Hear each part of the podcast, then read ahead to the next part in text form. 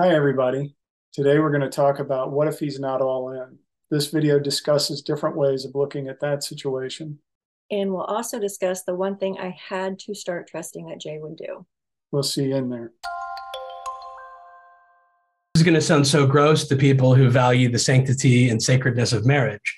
And I don't mean for it to, but I feel strongly that my work has to live in this sort of like secular place where a person shouldn't be in a relationship that they don't want to be in. So when you describe that guy, I know that it's harmful to his wife, to his children, and I hate it and I'm sorry. But if he doesn't want to be in the relationship, he doesn't want to be in the relationship. There isn't really anything that we could do about it.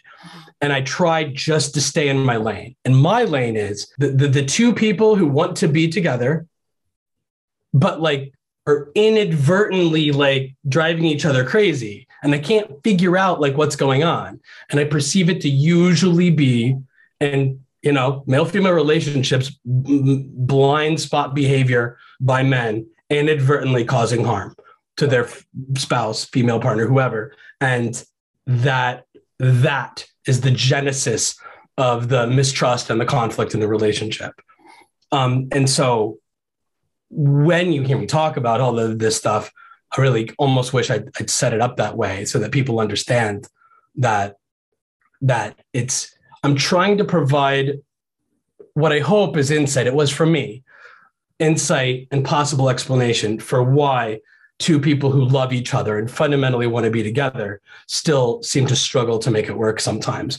I I don't pretend to be able to help anybody who simply does not want to be in a relationship anymore. And for the men that I'm working with, I like a successful outcome of my coaching relationship with them isn't predicated on their wife choosing to remain in the marriage.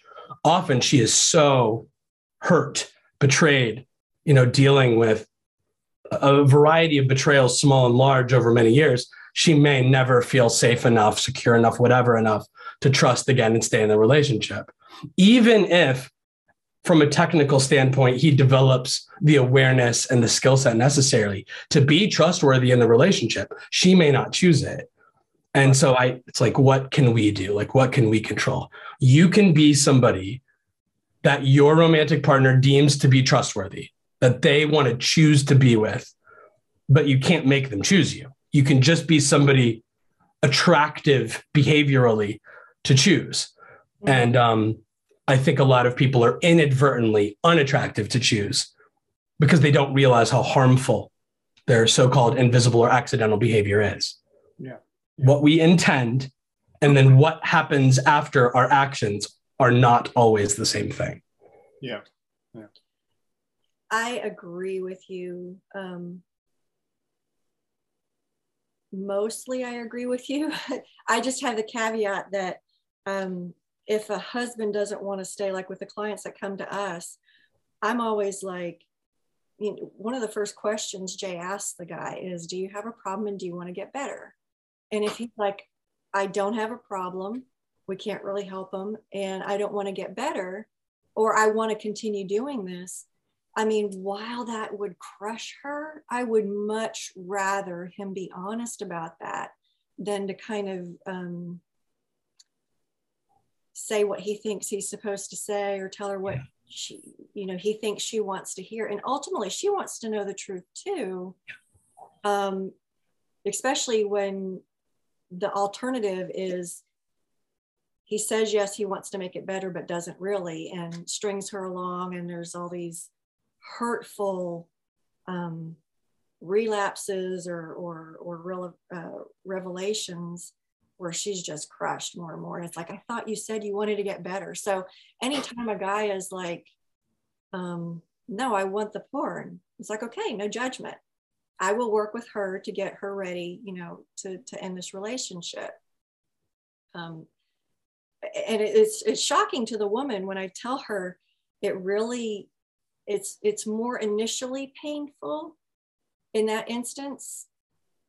Um, but if you look at the rest of what could come afterwards, it's not going to hurt you as much if he's honest and, and wants to stay involved in that kind of lifestyle than if he did it behind your back and added lies to it.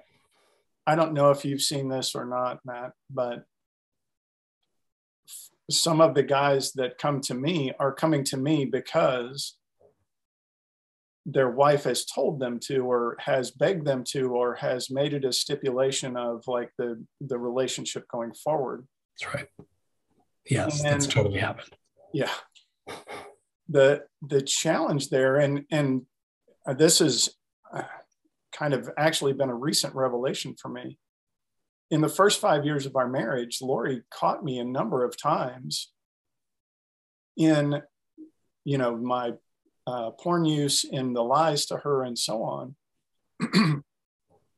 and while i wanted to change i was not all in because I it was almost like anything to get me back to where I was using again. And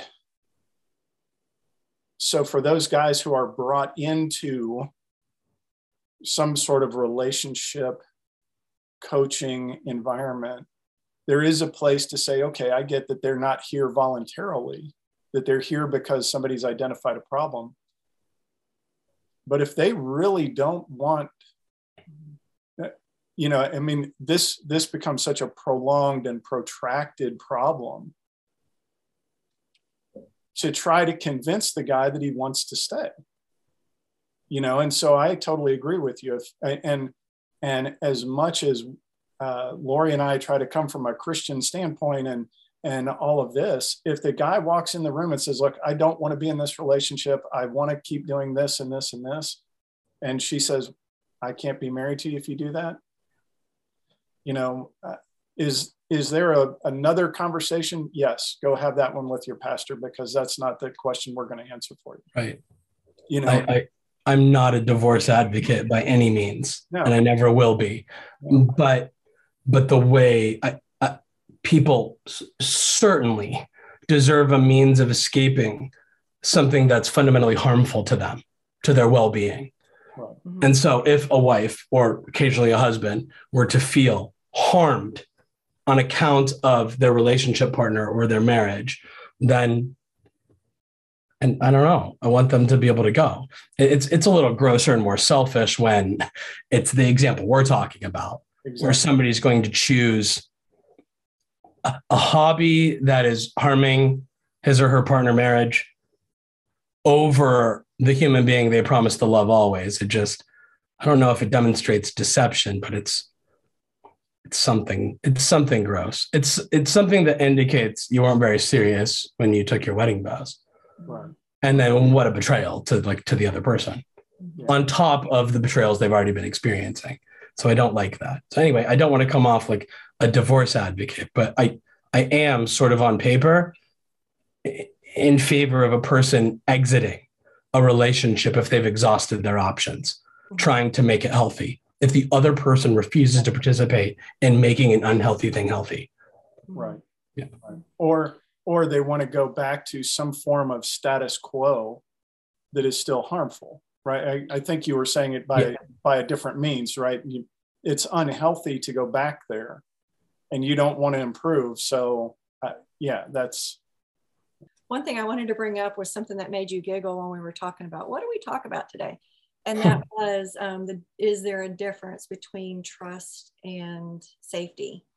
And what I said was to me, there is a big difference between them because, again, safety, even within relationships, means I can trust him, I can, um, uh, I feel safe around him, I feel secure around him, I feel like I'm not going to be harmed here. Yet I had to start trusting that he would hurt me.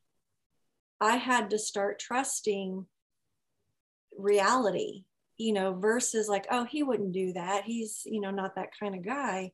He, I had to start trusting um, if we have this conversation, I know he's going to get defensive and he might say some harm, hard, you know, uh, harmful things. I had to start trusting what reality was. And then I had to start trusting that like I can do something different. Me and my higher power will uh, will find another way, you know, and, and find a more creative way. Um, so there's there's there comes a point after working long enough with a couple that I tell the woman, okay, we have to stop being surprised. that Mhm. he reacted the way he's always reacted in our work together, plus however many years you guys have been married. Um, like we need to start trusting him to do that. Early on, um, when we were in marriage counseling, Jay was like, drivers and and they cut me off. And the marriage counselor was you need to have more faith. And jay was like what? He's like you need to have more faith that drivers are going to drive badly sometimes. You know and so that's the same concept here. You have to have more faith. You have to trust that he's still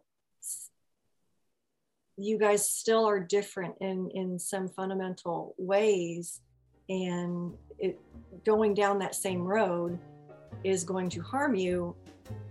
So we need to we need to try something different at this point. Thanks for watching. Join us next time when we will be discussing how do you know if you should stay or you should go. So we'll see you then. Bye, everybody.